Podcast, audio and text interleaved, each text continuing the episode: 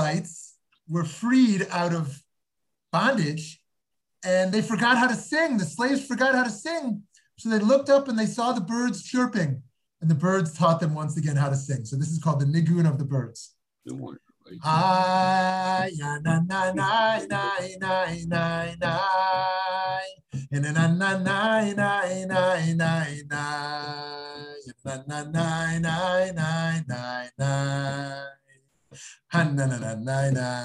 Got the first part?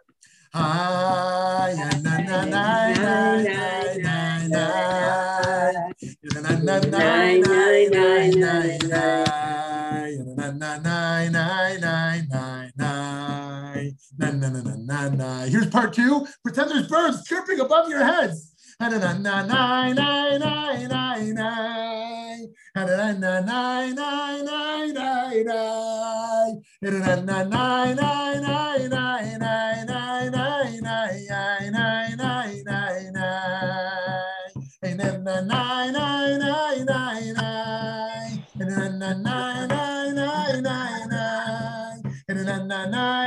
nine nine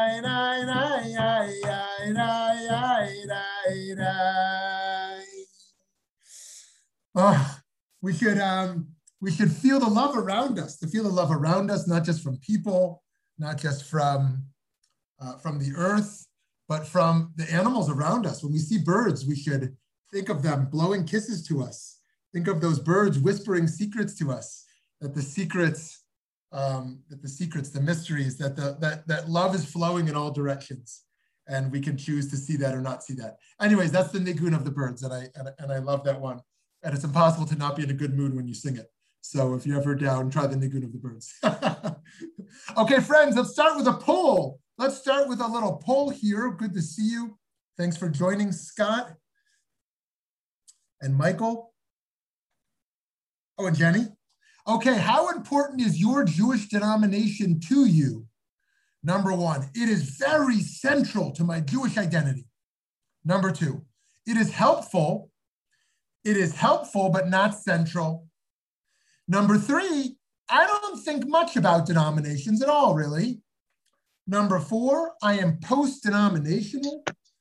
And number five, I think denominationalism is mostly divisive, unhelpful, and it looks like we lost the last word there.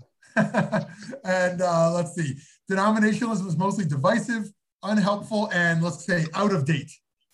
Okay, so, um, okay, so cast your vote there on how you view your Jewish denomination. Okay, let's give you a few more seconds here to cast your vote. Okay. A few more seconds. Welcome, David. Welcome, Vicky. Hi, Cheryl. Okay, Pam, do we have enough results there?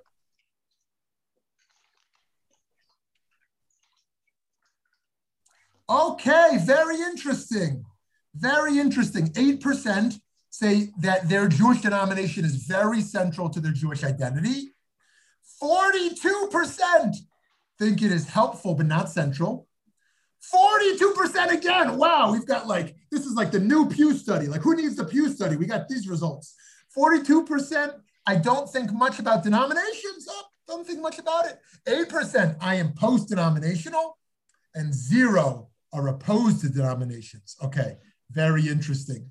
Very, very interesting. So thank you for that. I, I, yeah, I'm joking about the Pew study because the results are supposed to come out like tomorrow or something. The new Pew study, um, along with Facebook's decision as to whether to invite former President Trump back onto Facebook or not. So those are the two big decisions tomorrow. I'm sure there's other ones, but uh, anyways. So friends, just by way of introduction before we launch in here, you know, some of our 40 greatest debates are very abstract and nobody will take personal offense at whether God has a body or not. Oh my goodness, I'm so offended. You told me God doesn't have a body. You've destroyed my theology. I don't expect to get major pushback.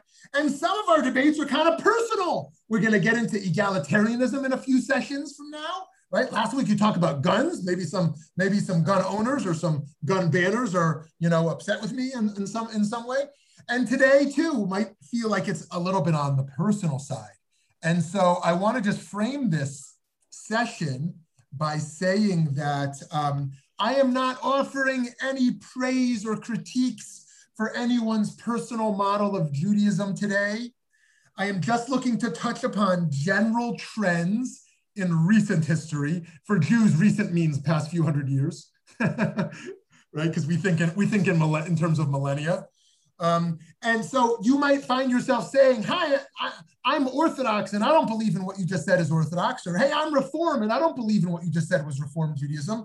My goal is not to describe every nuance of personal identity, but to show trends over the last 200 years and, um, and to show how one of the 40 greatest debates in Jewish history emerges in Enlightenment around um, Reform Judaism versus Orthodox Judaism. Okay. Now, um, some, some, some sessions I put on philosopher hat, some sessions I put on theologian hat, some sessions I put on activist hat. I got a lot of hats I try to wear. But this session I'm putting on historian hat. This is, this is my, this is my, uh, my historian hat. Okay? So here we go, friends. Here we go. And um, uh, some sessions I like to I like to speak in my in my in the in the moment voice but something like this, since I'm naturally not a historian, I like to uh, be very documented in what I say. So here we go.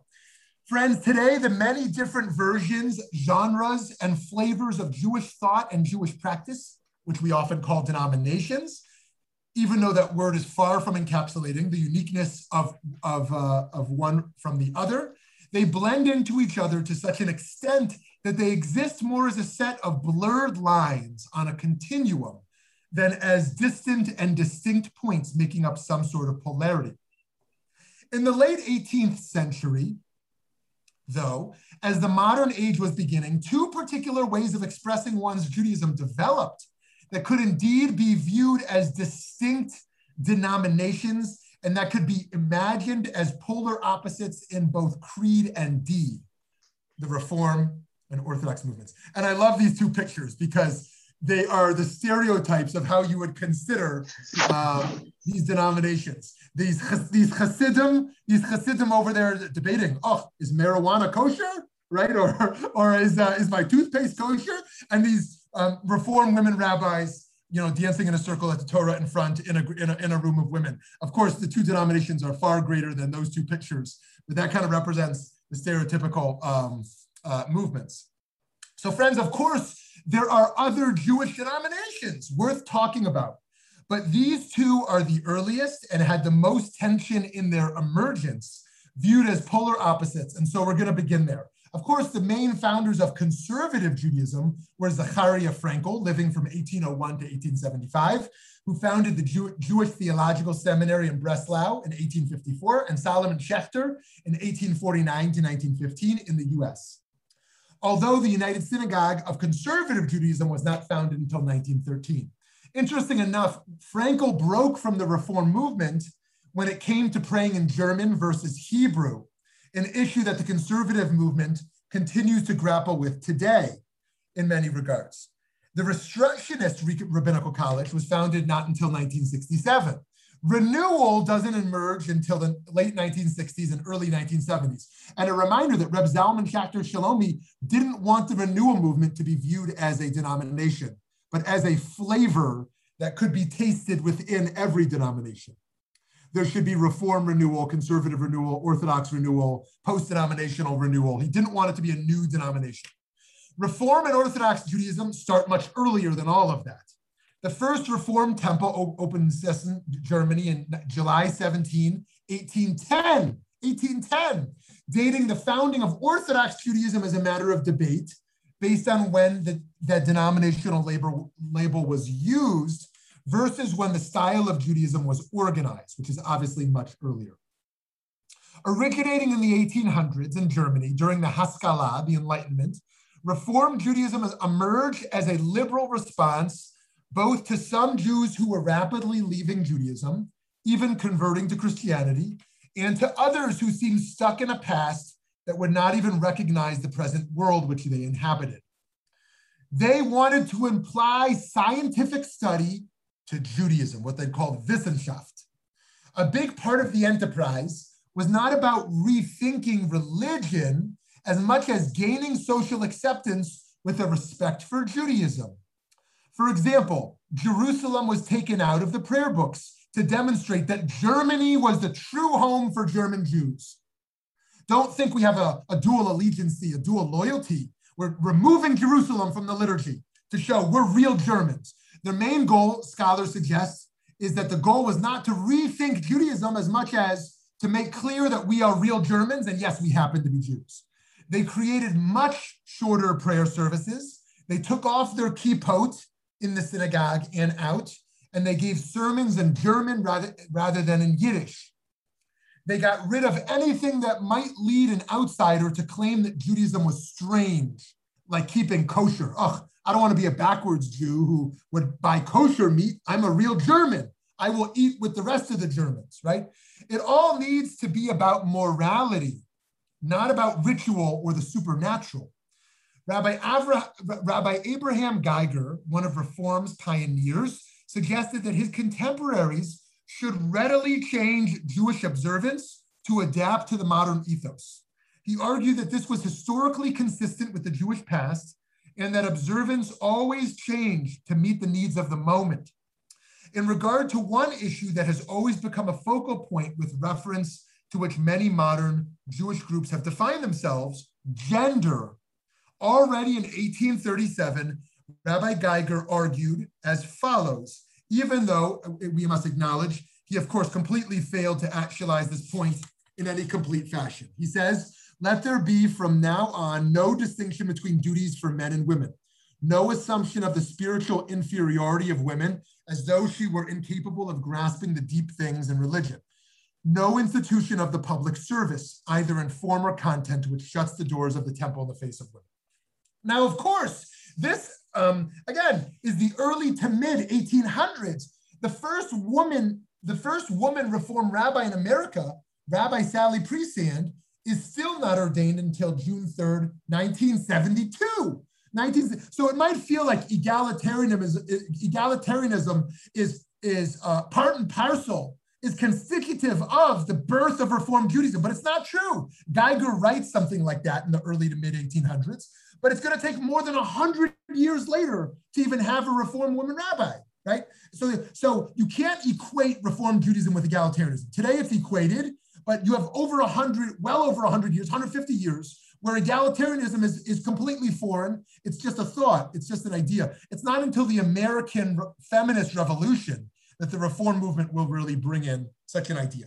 And, and of course, the first uh, American Orthodox female rabbi was, was ordained um, less than, less than uh, 40 years later. The original egalitarian ethos was in that sense limited and as such, Rabbi Geiger's statement has somewhat limited value as a reference point. Nonetheless, his articulation and assertion of his position set reform decidedly apart from traditional Judaism. As a concomitant radical departure in the theological sphere, Reformed Jewish thinkers generally argued that the Torah is not from God, but rather was written by people, by men, that Jewish law is not binding, and that Jews must move away from and maybe even denounce all historical practices that are outdated, alienating, offensive, seemingly superstitious, or seeming or just unhelpful. For the bulk of Reformed thinkers, God eventually became not an all-powerful being that we can have a relationship with.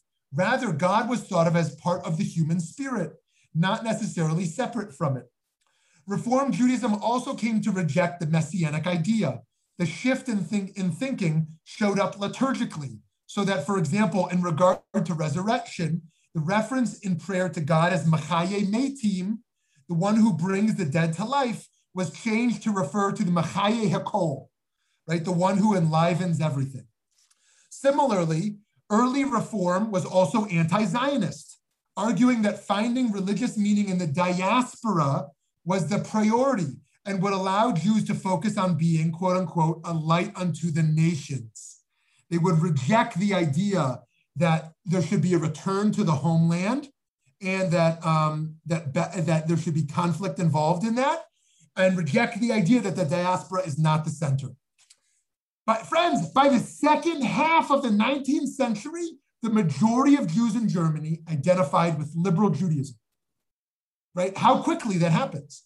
And this new model was what would be exported to America for the building of liberal Jewish America as we, as we know it. And so,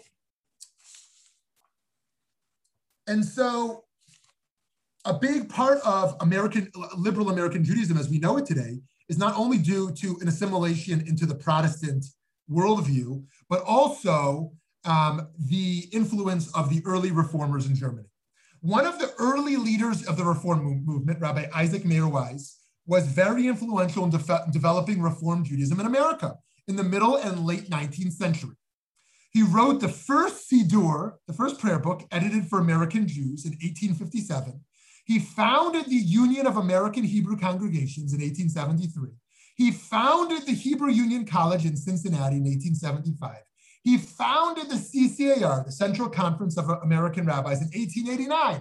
This guy built it all. He built it, all the institutions. The approach to halakha taken by Rabbi Wise was exemplified by his involvement in an event that came to be known as the Treifa banquet.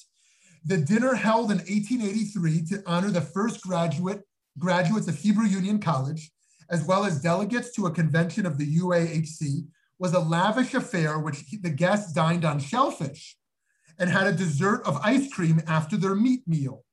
While Rabbi Wise does not seem to have been responsible for the meal itself, he pushed back hard against Jewish leaders who criticized the non kosher party and published an editorial in his newspaper, The American Israelites, taking those critics to task for being exercised over the laws of kashrut something considered by the newspaper to be relatively unimportant.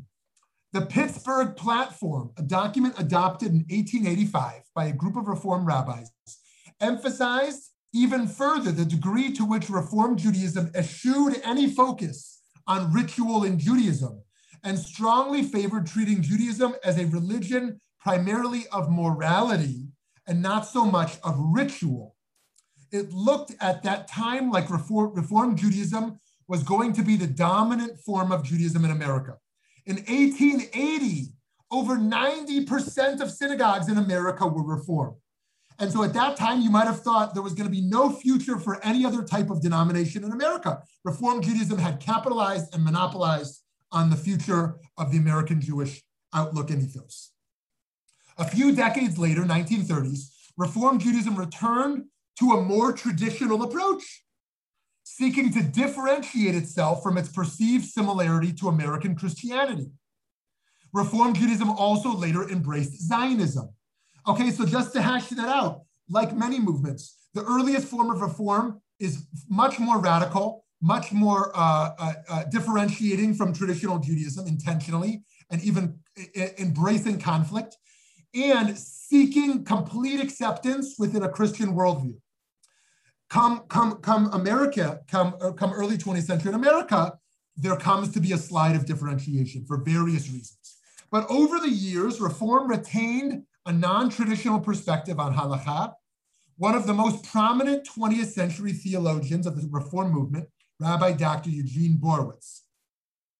He argued the halakha for the modern Jew was a resource, but not binding law right? That's a reminder of the re- Reconstructionist idea that says it is a vote but not a veto. He, he writes here in this important book, The Autonomous Jewish Self I do not see how, even in principle, Jewish law can be imposed on such a Jewish self. Rather, with autonomy essential to selfhood, I avidly espouse a pluralism of thought and action stemming from Jewish commitment. So it's very interesting. Borowitz is a is a is a reformed Jew. By the way, delete delete from your from your vocabulary um, uh, uh, a uh, uh, what, what's the way people miscall the reform Judaism? I hear it every day. Reform, reformer, reforming. Um, what's what's the word people use mistakenly? Reformed. Oh, yeah, reformed, reformed. People say, oh, yeah, I'm a part of reformed Judaism. So there, there's nothing called reformed Judaism. It's, it, it's reformed Judaism. And, and I don't, you know, seek to, you know, correct. And by the way, the Reconstructionist movement renamed itself in the last few years, Reconstructing Judaism. So there's a lot of shifts here.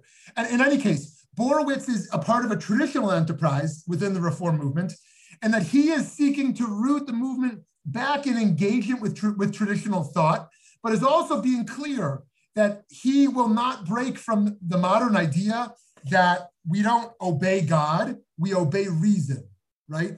And um, there's a lot to unpack there, but but the uh, ultimately to be a modern person means you are a person of reason, not a person of revelation. You don't seek to obey a word of God. You seek to obey your conscience or your the, the, the best rationale you can come up with. There's no ideal of submission. And so Reform Judaism wants to, to, to, to, to breach this idea that Jewish tradition is completely compatible with, um, with reason as we see it. And anywhere it's not, it should be changed. Of course, this is not an invention of Reform Judaism. Saadia Maimonides has such an idea. Saadia Gaon said, if you see a conflict between revelation and reason, you're misinterpreting one of them. You have to go back to reason and rethink your reason. And if that didn't work, go back to Revelation and reinterpret Revelation. So the rationalists in the medieval times very much had this idea, but the Reform movement takes it to a new to, uh, to a new level here. So here, Borowitz is not only speaking of the idea that the halakha is not of divine origin, but also that religious law itself could never be binding for a modern person who understands autonomy to be of principal importance.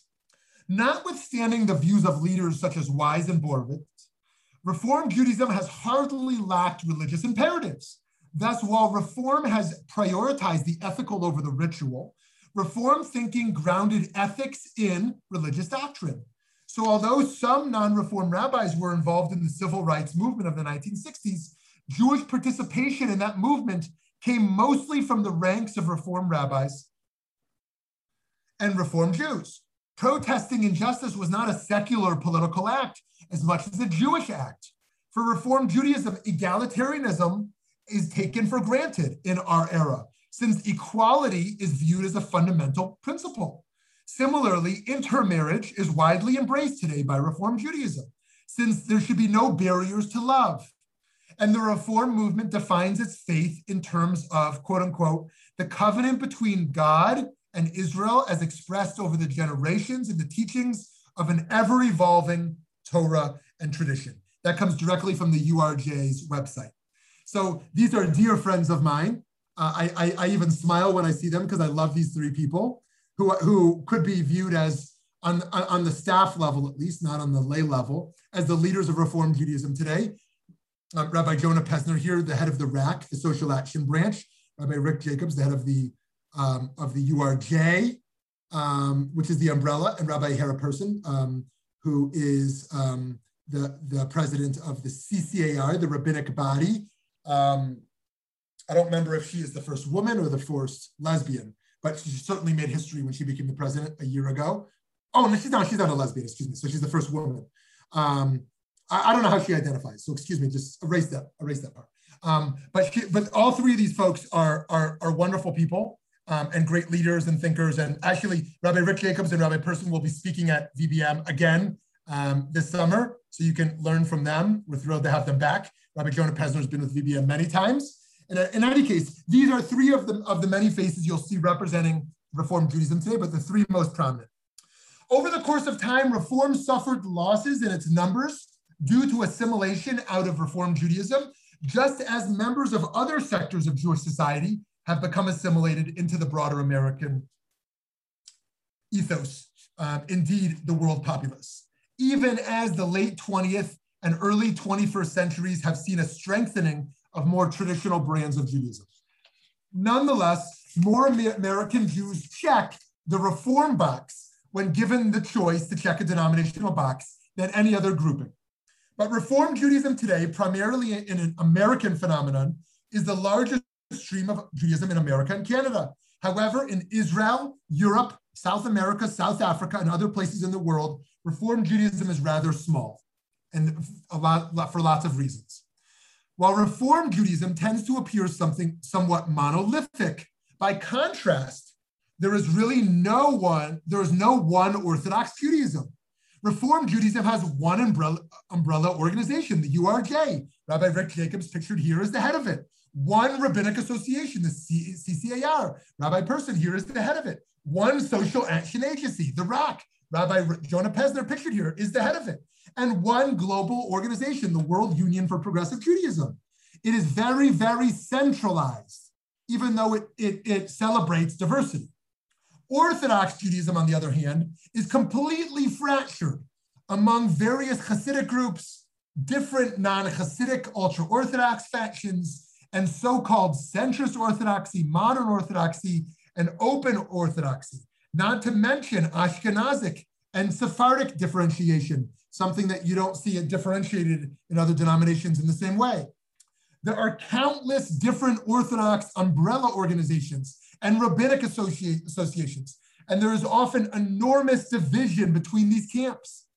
While reform is centralized and decisions of ethics committees are binding from within that hierarchy, so to speak, for orthodoxy, different factions reject the authority of others. The leadership of different Hasidic groups, such as Chabad and Satmar, Halacha decisors affiliated with Yeshiva University and Yeshiva Chovevei Torah, and even members of wider subgroups such as Sephardim and Ashkenazi. The general approach of mainstream orthodoxy might be articulated as holding that the Torah is the word of God, that halakha is binding, that sweeping halachic change is largely antithetical to Jewish authenticity, and that gender differences are not only to be embraced, but largely celebrated rabbis in the Orthodox world were originally and traditionally seen as authority figures whom one sought for a ruling. Like early reform, early Orthodoxy too was, was, non, was not Zionistic. Remember this, friends. Early Reform and early, early Orthodoxy both reject Zionism. For the Orthodox, this wasn't about the ethical primacy of the diaspora like it was for the Reform, but rather about a need to wait for the Messiah and a rejection of the secular pioneers who were too quick and eager to roll up their sleeves and create a secular state not guided and informed by Torah and halakha. So these three pictures here were the three most influential rabbis in the second half of the 20th century um, in American Orthodoxy. Rabbi Joseph Soloveitchik of Yeshiva University, modern Orthodox, the Lubavitcher Rebbe, um, who many people would say is not Orthodox at all, uh, is post denominational, but certainly for many reasons we can locate within Orthodoxy, and Rabbi Moshe Feinstein, who was the, was the halachist. And these three were the three pioneers here. By the way, the, by far the fastest growing de- denomination, so to speak, today is Chabad. Is Chabad.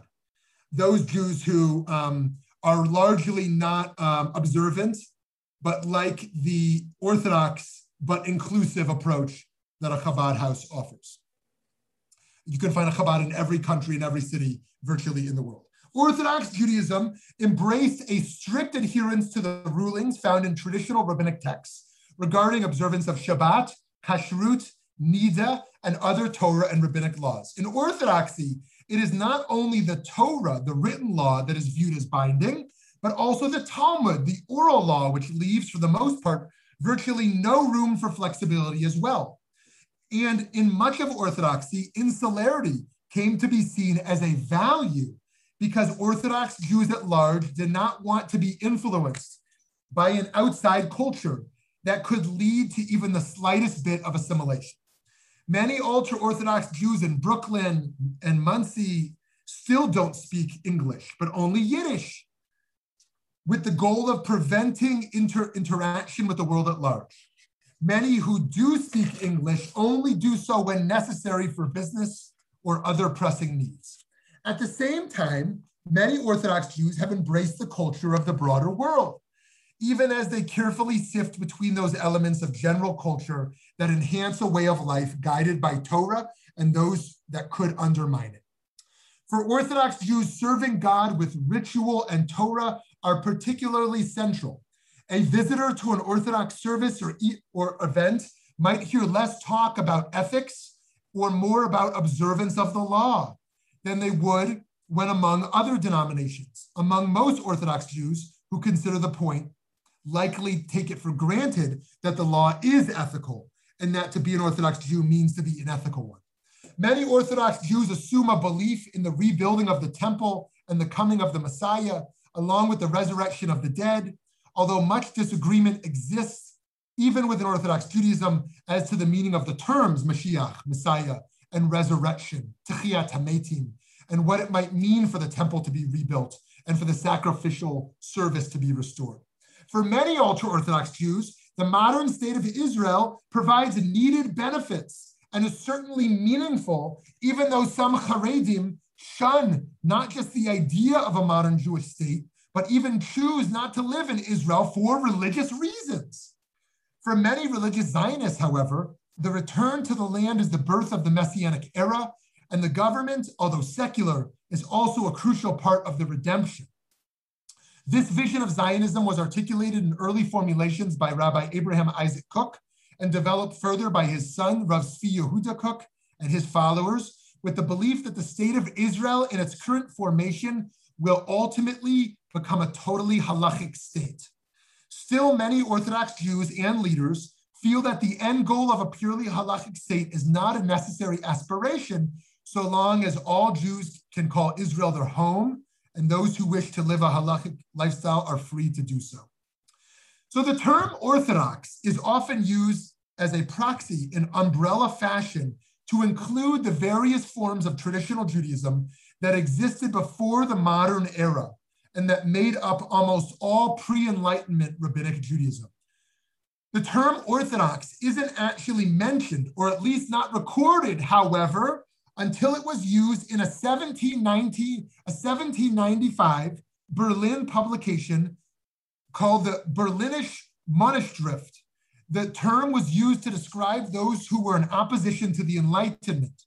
While the Reform used Orthodox as an insult to show how barbaric the traditionalists were, the people de- described by this term at that time didn't like the fact that the foreign title emerged from German, Christian German discourse.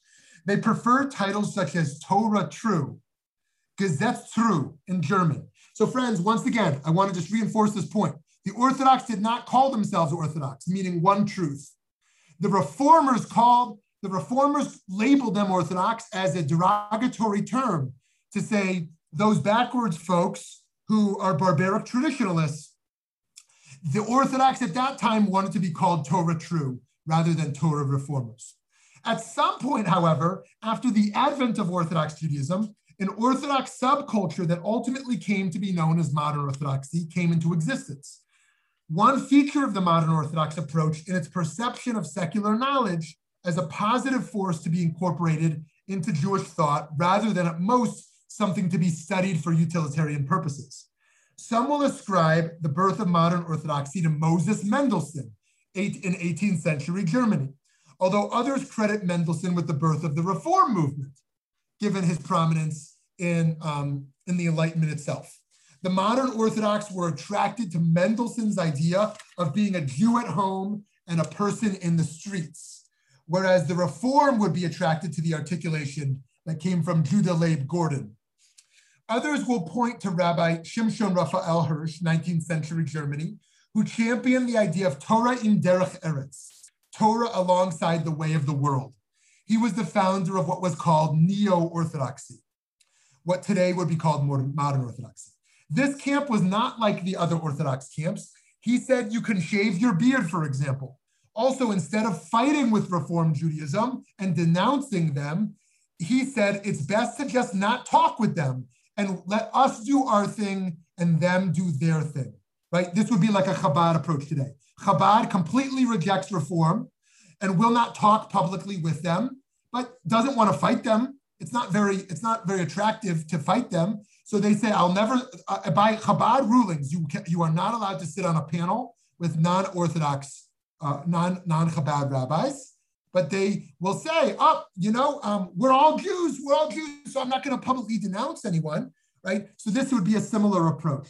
Okay, let, let everybody do what they want. There's a general tolerance, not fighting, but um, but we will not embrace them or even talk with them. Okay, so um, uh, so so again, so so so so this is Hirsch's model, and this camp is not like other Orthodox camps that he's describing here in regards to the shaving, the other denominations. Others will point to the birth of a modern Orthodoxy from Rabbi Joseph Soloveitchik, 20th century New York, affiliated with Yeshiva University, whose motto is Torah Umada, which literally means Torah and science. Although in his context, it's intended to imply and refer to, refer to Torah and general knowledge. While Orthodox Jews can be found throughout America, the majority live in the eastern tri state area. The largest Orthodox yeshiva outside of Israel is found in Lakewood, New Jersey. In visiting any major country outside, uh, um, excuse me, around the world, Orthodox synagogues will be found, once again, especially Chabad houses. So, uh, Reform Judaism, huge in America. Once you leave America, you go around the world, you're mostly going to find Orthodox.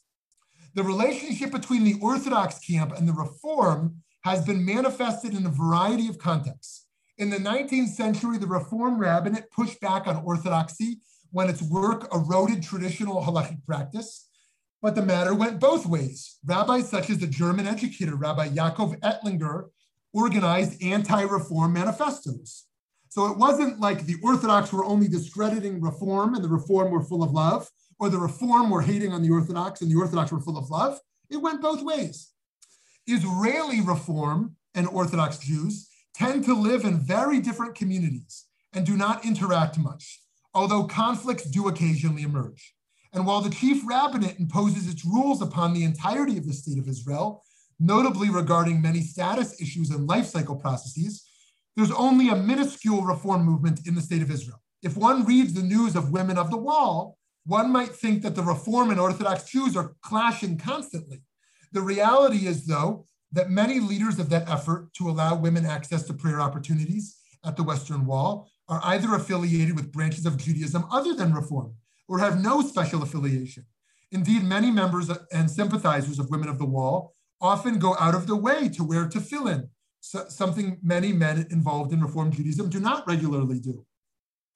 In America, one significant difference between Judaism as practiced today in Orthodox communities on one hand and reform communities, on the other hand, has to do with Jewish identity. The accepted norm within Orthodoxy is that one is only considered a Jew based on either matrilineal descent or a halachic conversion, while the Reform movement accepts both patrilineal descent as well as a less rigorous form of conversion, which does not require of the convert a commitment to halachic observance. Conversions through the Reform movement have become a right for someone who wants it. You want to convert? It's your right. And the process will be clear and short in order for the convert to be welcomed. Converting for marriage is also acceptable to the reform. These divergences have made the potential for unified peoplehood very difficult. For some Jews, there is simply no way to redefine a Jewish status through patrilineal descent. Others do not see themselves as having the option of working with other groups that don't accept these new terms as a Jewish status is acceptable. Many in each group see the others group approach as offensive. A related challenge also emerges with regard to weddings.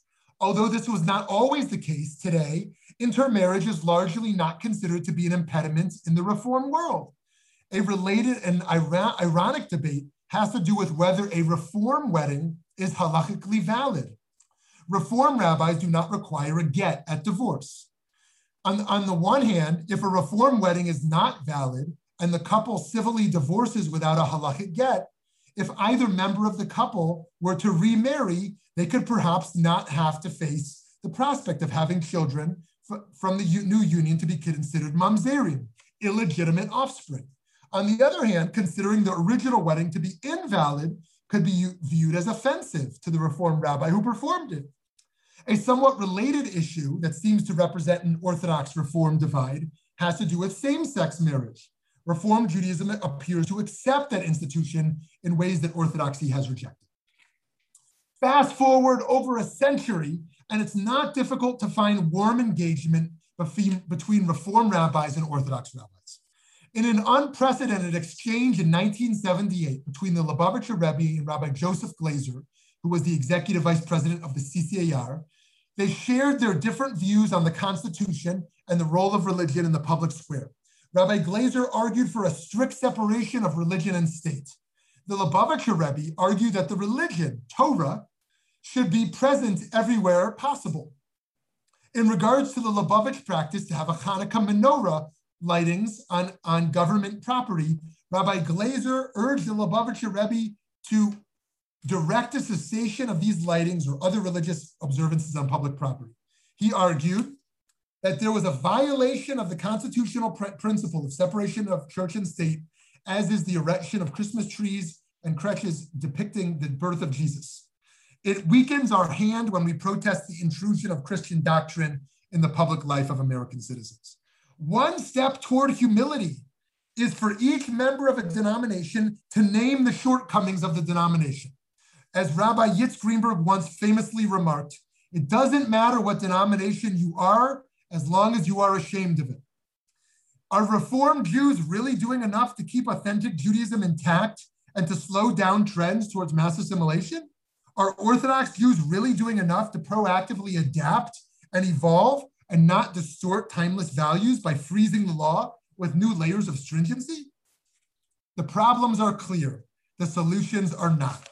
And so I conclude this presentation with the question can we still be one people?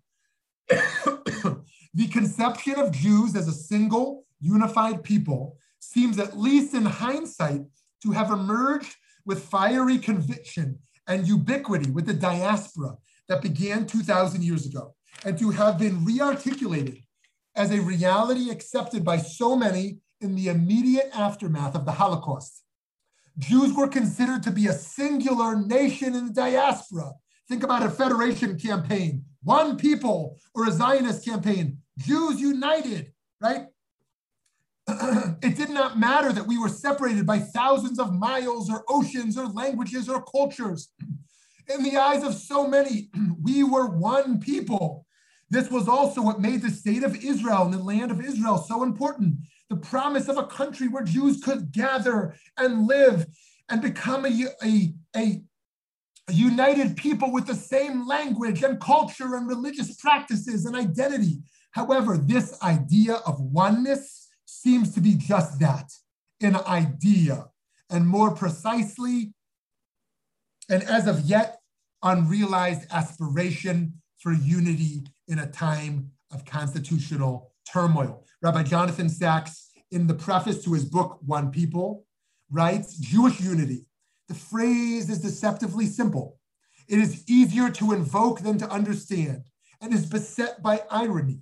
The idea that Jews are one people has emerged as a perhaps the dominant motif of post-Holocaust Jewish reflection. It is a constant presence in the public rhetoric of contemporary Jewry. It evokes passion and conviction, but seldom clarity.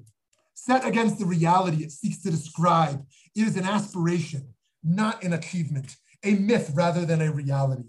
Not since the first and second centuries have Jews been less united Rarely has it been harder to state what constitutes them as one people.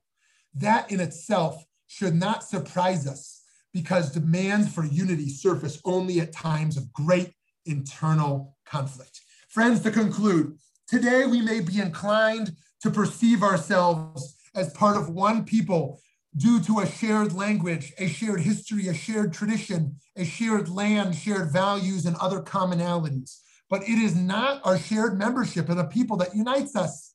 Rather, it is the very values we cherish that unite us, with the goal of being an Am Kadosh, a holy people. We do not merely share some inexplicable tribal bonding affiliation, especially with the emergence of post ethnic Judaism. When we prioritize our mere existence, our survival over our values, we depreciate that very existence. We make our survival less significant. I encourage our unity to be based on Jewish tradition, common values of justice, ethical responsibility, truth, and peace, and not only on a singular conception of national peoplehood. The shifting nature of both Orthodox and Reform movements, uh, of course, and other denominations, over their relatively short history, stands witness to the fact that what endures as Jewish identity is a shared tie to an ancient wisdom whose values and mores have evolved over the generations, whose Judaism is not some form of static nationalism. We must not only survive as a people, but also must and can thrive as a people. To do that, we must redirect our respective orientations beyond ourselves toward the other, living with the other in the realm of common ideas and ideals in order to find our collective way back into and realizing the dream of Jewish unity. So friends, that was, um, that was by far the longest presentation we've had. So my apologies for that. um, sometimes a debate is a singular debate like Meir Kahane and Yitzhak Greenberg or Hillel and Shammai. Um, here we're dealing with a history of a few hundred years. And so uh, I, I, intend to return back to uh, a shorter mo uh, model of presentation and a larger dialogue. But I had to do justice to something so complex as the emergence of denominationalism in Judaism. So friends, let's hear from a few of you um, with questions and comments before, before I respond. So feel free to unmute yourself and, uh, and, and jump in. Rabbi, this is Eric, and I've got to just want to say thank you very much. This was to describe your your presentation. Two words is wow and wow. um, the question I have is regarding the concept of uh, of survivability versus oneness.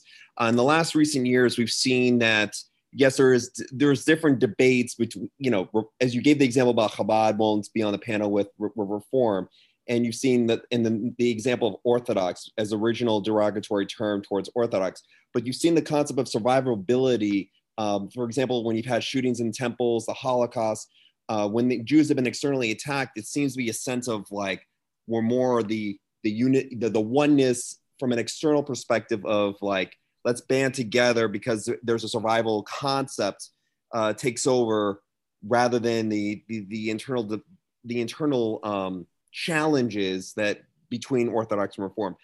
My, my question is, um, could is there been an aspect where both Orthodox and Reform are are are moving forward that goes beyond this survivability um, against like external threats, or has that been just history shown that we've not been able to get beyond that? Beyond the survivability, there's too much differences in the in the two where that concept of oneness is just an abstract idea. Great. Thanks. Thanks, Eric. Great question. Great and great, great points. Okay, let's hear from someone else as well. Uh, Rabbi, um, the, the one thing I'd have is is this question of this focus on Jewish identity. Is that more of an American concept? Because in this country, it kind of parallels, is it not, a movement about Christian identity? Are we a Christian nation? This has gone on for hundred years, and and and and is is the question of a Jewish identity, or is that something that is more international and, and not is a focus in in Europe and other parts of the Jewish world as well? Wonderful, wonderful. Thank you. Thank you so much, Michael. Someone else? Just a quick question. Um, you talked about the uh, for the Orthodox, a lot of the Orthodox strands that the Torah was binding and the Talmud and whatnot. Um, what would what what would be the equivalent language that a reform sect would use? Would they say yeah, we're we're bought in on the Torah as well, but or would they say, you know, that was great centuries ago? We would like, how would they describe their embrace or uh, attachment or, or alignment with the Torah? I guess. Great question. Great question. Thank you, Scott. Okay, let's hear from some more folks. My grandparents were Russian immigrants when they came here in 1900, they were practicing orthodoxy. Their children, however, revolted and became reform. I was brought up reform. And now my daughter is a lot more um, orthodox in observance than I ever was. So it seems to me that each generation kind of shifts And in many cases, they oppose what their parents did. great, great points also. Amazing. I just want to hear from more people. This is this is great. I'm taking notes on all of this. Thank you, Eileen.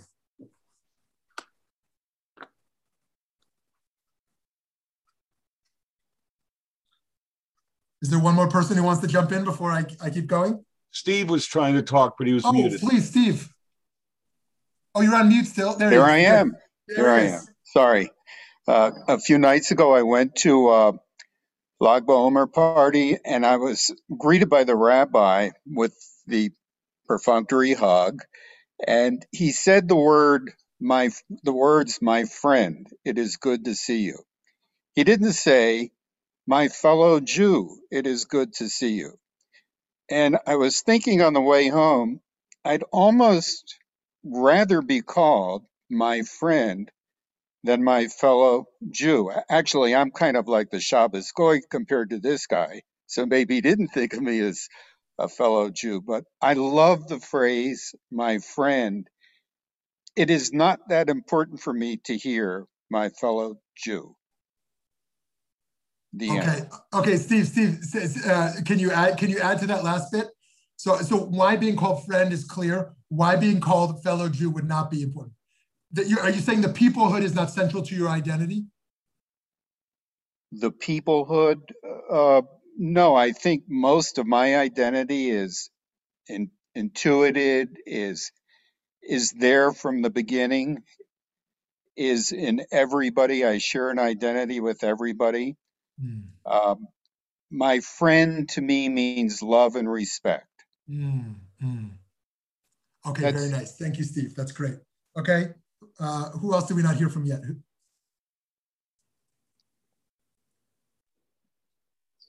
Yes, Vicky. Okay, I'm just going to add. Uh, I I loved Eileen's story, and I think it's the story many of us have in our families or uh, and, and know people that are following that path. But I just wanted to say for me, the notion of unity really doesn't do it, but the notion of oneness and looking at manyness, that there's many of us within there's many strands that that constitute that sense of being of being Jewish. And also that I don't see things in terms of rejection. I see more in terms of responsibility and my own personal responsibility to figure out where I am uh, on the spectrum and what speaks to me and to act on that. Great, great. So good. So, so that's a great segue in because I think Vicky uh, moves us towards the next step, which is the point of this is not to condemn one denomination or another or reject one or another, but to get clarity on who we are and what form of Judaism we want to go deeper into and to be self-aware of what we're choosing and why. And um, and to work to you know to strengthen um, that uh, that work based on our values intentionally and to understand where the history came from and why to have that kind of self-awareness and um, and to strengthen the manyness we are unique at vbm in that we truly cherish uh, pluralism the manyness that Vicky was talking about in that um, but by and large um, reform judaism and orthodox judaism reject pluralism um, which is to say that Reform Judaism would reject orthodoxy as, um, as, as, as true, um, and orthodoxy would reject Reform as, as, true. Will there be some respect here and there? Yes. Um, but, but they will by and large reject pluralism. And so actually, I think that while many throw around the term pluralistic, there'll have to be a lot of work done to actually create spaces that can embrace the manyness of Jews. And I don't believe there is a Jewish community, but Jewish communities, many Jewish communities um, involved there. And so, um, uh, uh, yeah, oh, yeah, Mike, why don't you jump in before I respond to some yeah, well, one more quick response is I think we should not forget what I consider the elephant in the room, the underlying issue of secular versus religious. Because in, in at least in the in the Western world and in, in, Israel, that that that's a that that's kind of an underlying struggle that I think that that impacts all of this. Yeah, and I think that I appreciate that because that picks up on Eileen's previous point that the greatest trends, as we will see from these from these studies, are that the next generation picks one of those two. They want to move towards orthodoxy, Baalei Tshuva, or they want to move towards a, um, a cosmopolitan, multicultural form of secularism, uh, the, the spiritual but not religious model, right? That views religious identity as a barrier towards some deeper humanity in some sense. Um, and so the rejection of the parents' Judaism is, is, is, is much more common than, than, than we once saw. Now, um, to go to uh, Eric's point around the sustainability versus the oneness, I think you're exactly right that the that no, undoubtedly the greatest correlation between um, anti-assimilation is not about some campaign that that Jewish institutions lead, but is is uh, is anti-Semitism the, the higher the threat against Jews, the more Jews remain Jewishly identifying. The less the anti Semitism, the less they do so. Um, it's a sad reality that that's the case. And you're right that the, the only time that Jews band together, by and large, is when it comes to such a threat. Um, so I do think that oneness, as you pointed to there, Eric, is, is precisely that. It's an idea. It's an idea, perhaps an aspiration. Um, but really the manyness and the differences are, are much more profound um, on, on, on countless layers. And we're seeing that divide emerge more prominently, as we said, in post-Holocaust, in, in the 40, late 40s, 50s, 60s, even, set, even really until uh, even into the 70s, we saw oneness as a huge value. And over those next decades, we saw greater, greater divides politically, religiously, communally. And so, to Scott's point there, um, I think reform rabbis have a hard job.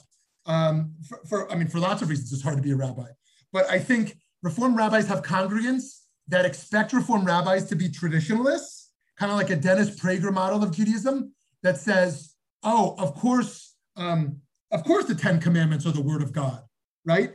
Um, but of course, the Talmud is not binding. Uh, of course, I'm not halakhically bound. And so there's a sense among many Reformed congregants that expect their rabbi to kind of in some way keep kosher, in some way believe the Torah is true, right? In some way expect the rabbi in the community to like be in line with what Jewish tradition has typically said on issues. Um, and so they, they get pushback from traditionalists within that camp who are not observant, but want a certain type of synagogue to embrace tradition. And then they get the pushback from, from uh, those who are uh, uh, embrace assimilation as a value within the reform camp of like, wait a minute, why are we still doing any kosher practices like no pork in our synagogue? It makes no sense, right? Or why would we have any barriers towards intermarriage or anything? Like, let's be reform and say like none of this law is binding. We don't have to do any of these traditions. Like, let's be social justice Jews, right? And and and take that primary. And so um, they would describe, I think, most of them. Of course, there's diversity among reform rabbis but as Sinai inspired. We're Sinai inspired. We are inspired by the tradition, but not bound by it, right? We, we look to the tradition for guidance. But the fact that you can't find feminism in pre modern Judaism, by and large, doesn't mean anything about as a barrier towards it. Um, you know, or the, you know, uh, with, with or, or, or, many other similar examples. So, lastly, to to Mike's point there about identity, I think you're right. I think if you want to win over the heart of a philanthropist who's over the age of 60 today, you said you used the two terms continuity and identity. That's what we're doing. We're here cultivating young Jewish identity and, and fostering, enabling Jewish continuity. Those are the those are the buzzwords that Hillel or Federation or other organizations, you know, institute, you know, legacy institutions would use to claim that they are maintaining this idea that there is continuity and that the investment is in this thing called identity. But you're exactly right that that's a very new idea continuity and identity. Identity as something that camp or day school should foster um, is a very new idea. Um, rather, what would usually be used is fluency and literacy. Does the kid know how to read Hebrew texts? Is the kid, you know, does the kid does the kid have a fluency and a literacy and a competency?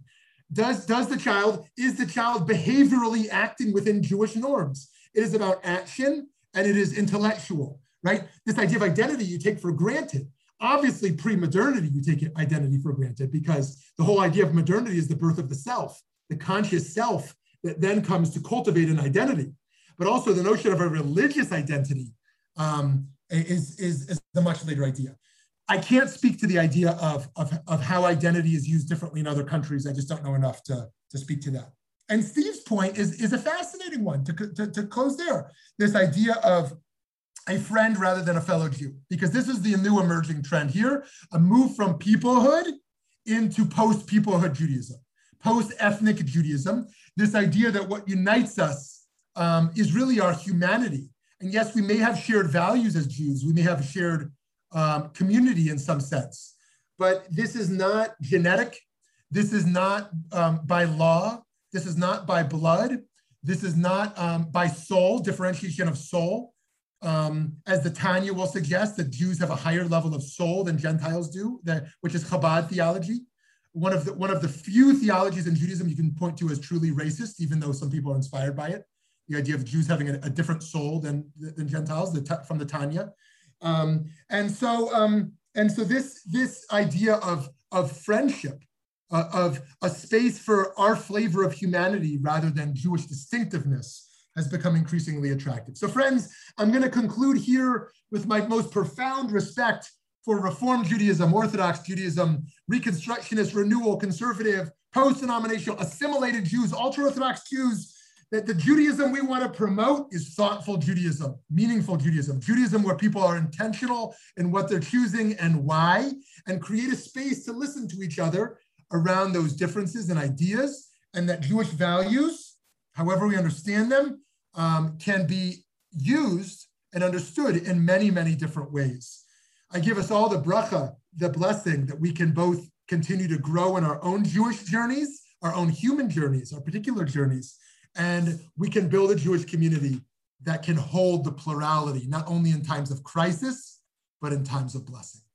Have a wonderful day. Next week, what is, you want to know what's next week? So you'll decide. Number six, Einstein, Freud, and Marx versus the sages. Do Jews believe in free will? Oh, have a great day. Can't wait. Are you as excited as me? Maybe not. Okay. have a great day.